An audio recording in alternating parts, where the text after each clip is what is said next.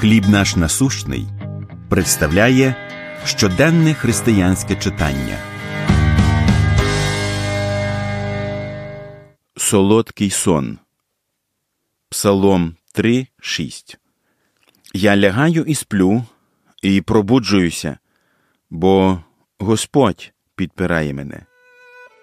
Погані спогади та докори сумління заполонили свідомість села.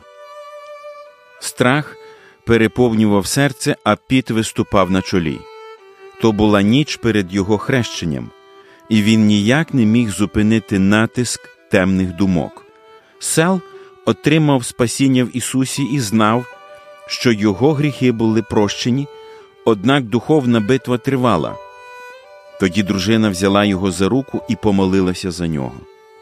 За мить на зміну страху в серце села прийшов мир. Він встав і написав слова, якими хотів поділитися перед хрещенням, те, що не зміг зробити до цього. Написавши текст, він заснув солодким сном. Цар Давид також знав, що таке неспокійна ніч.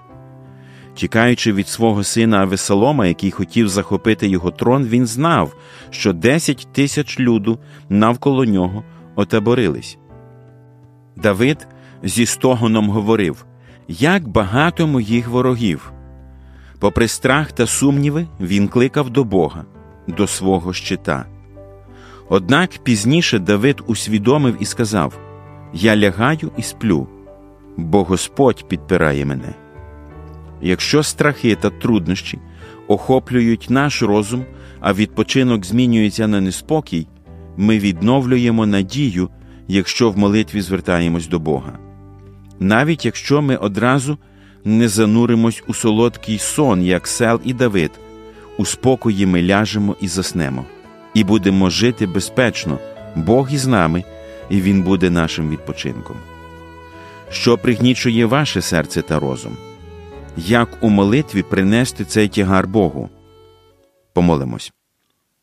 Дорогий Боже, дякую, що коли я з молитвою приходжу до Тебе, ти сповнюєш моє серце надією та миром.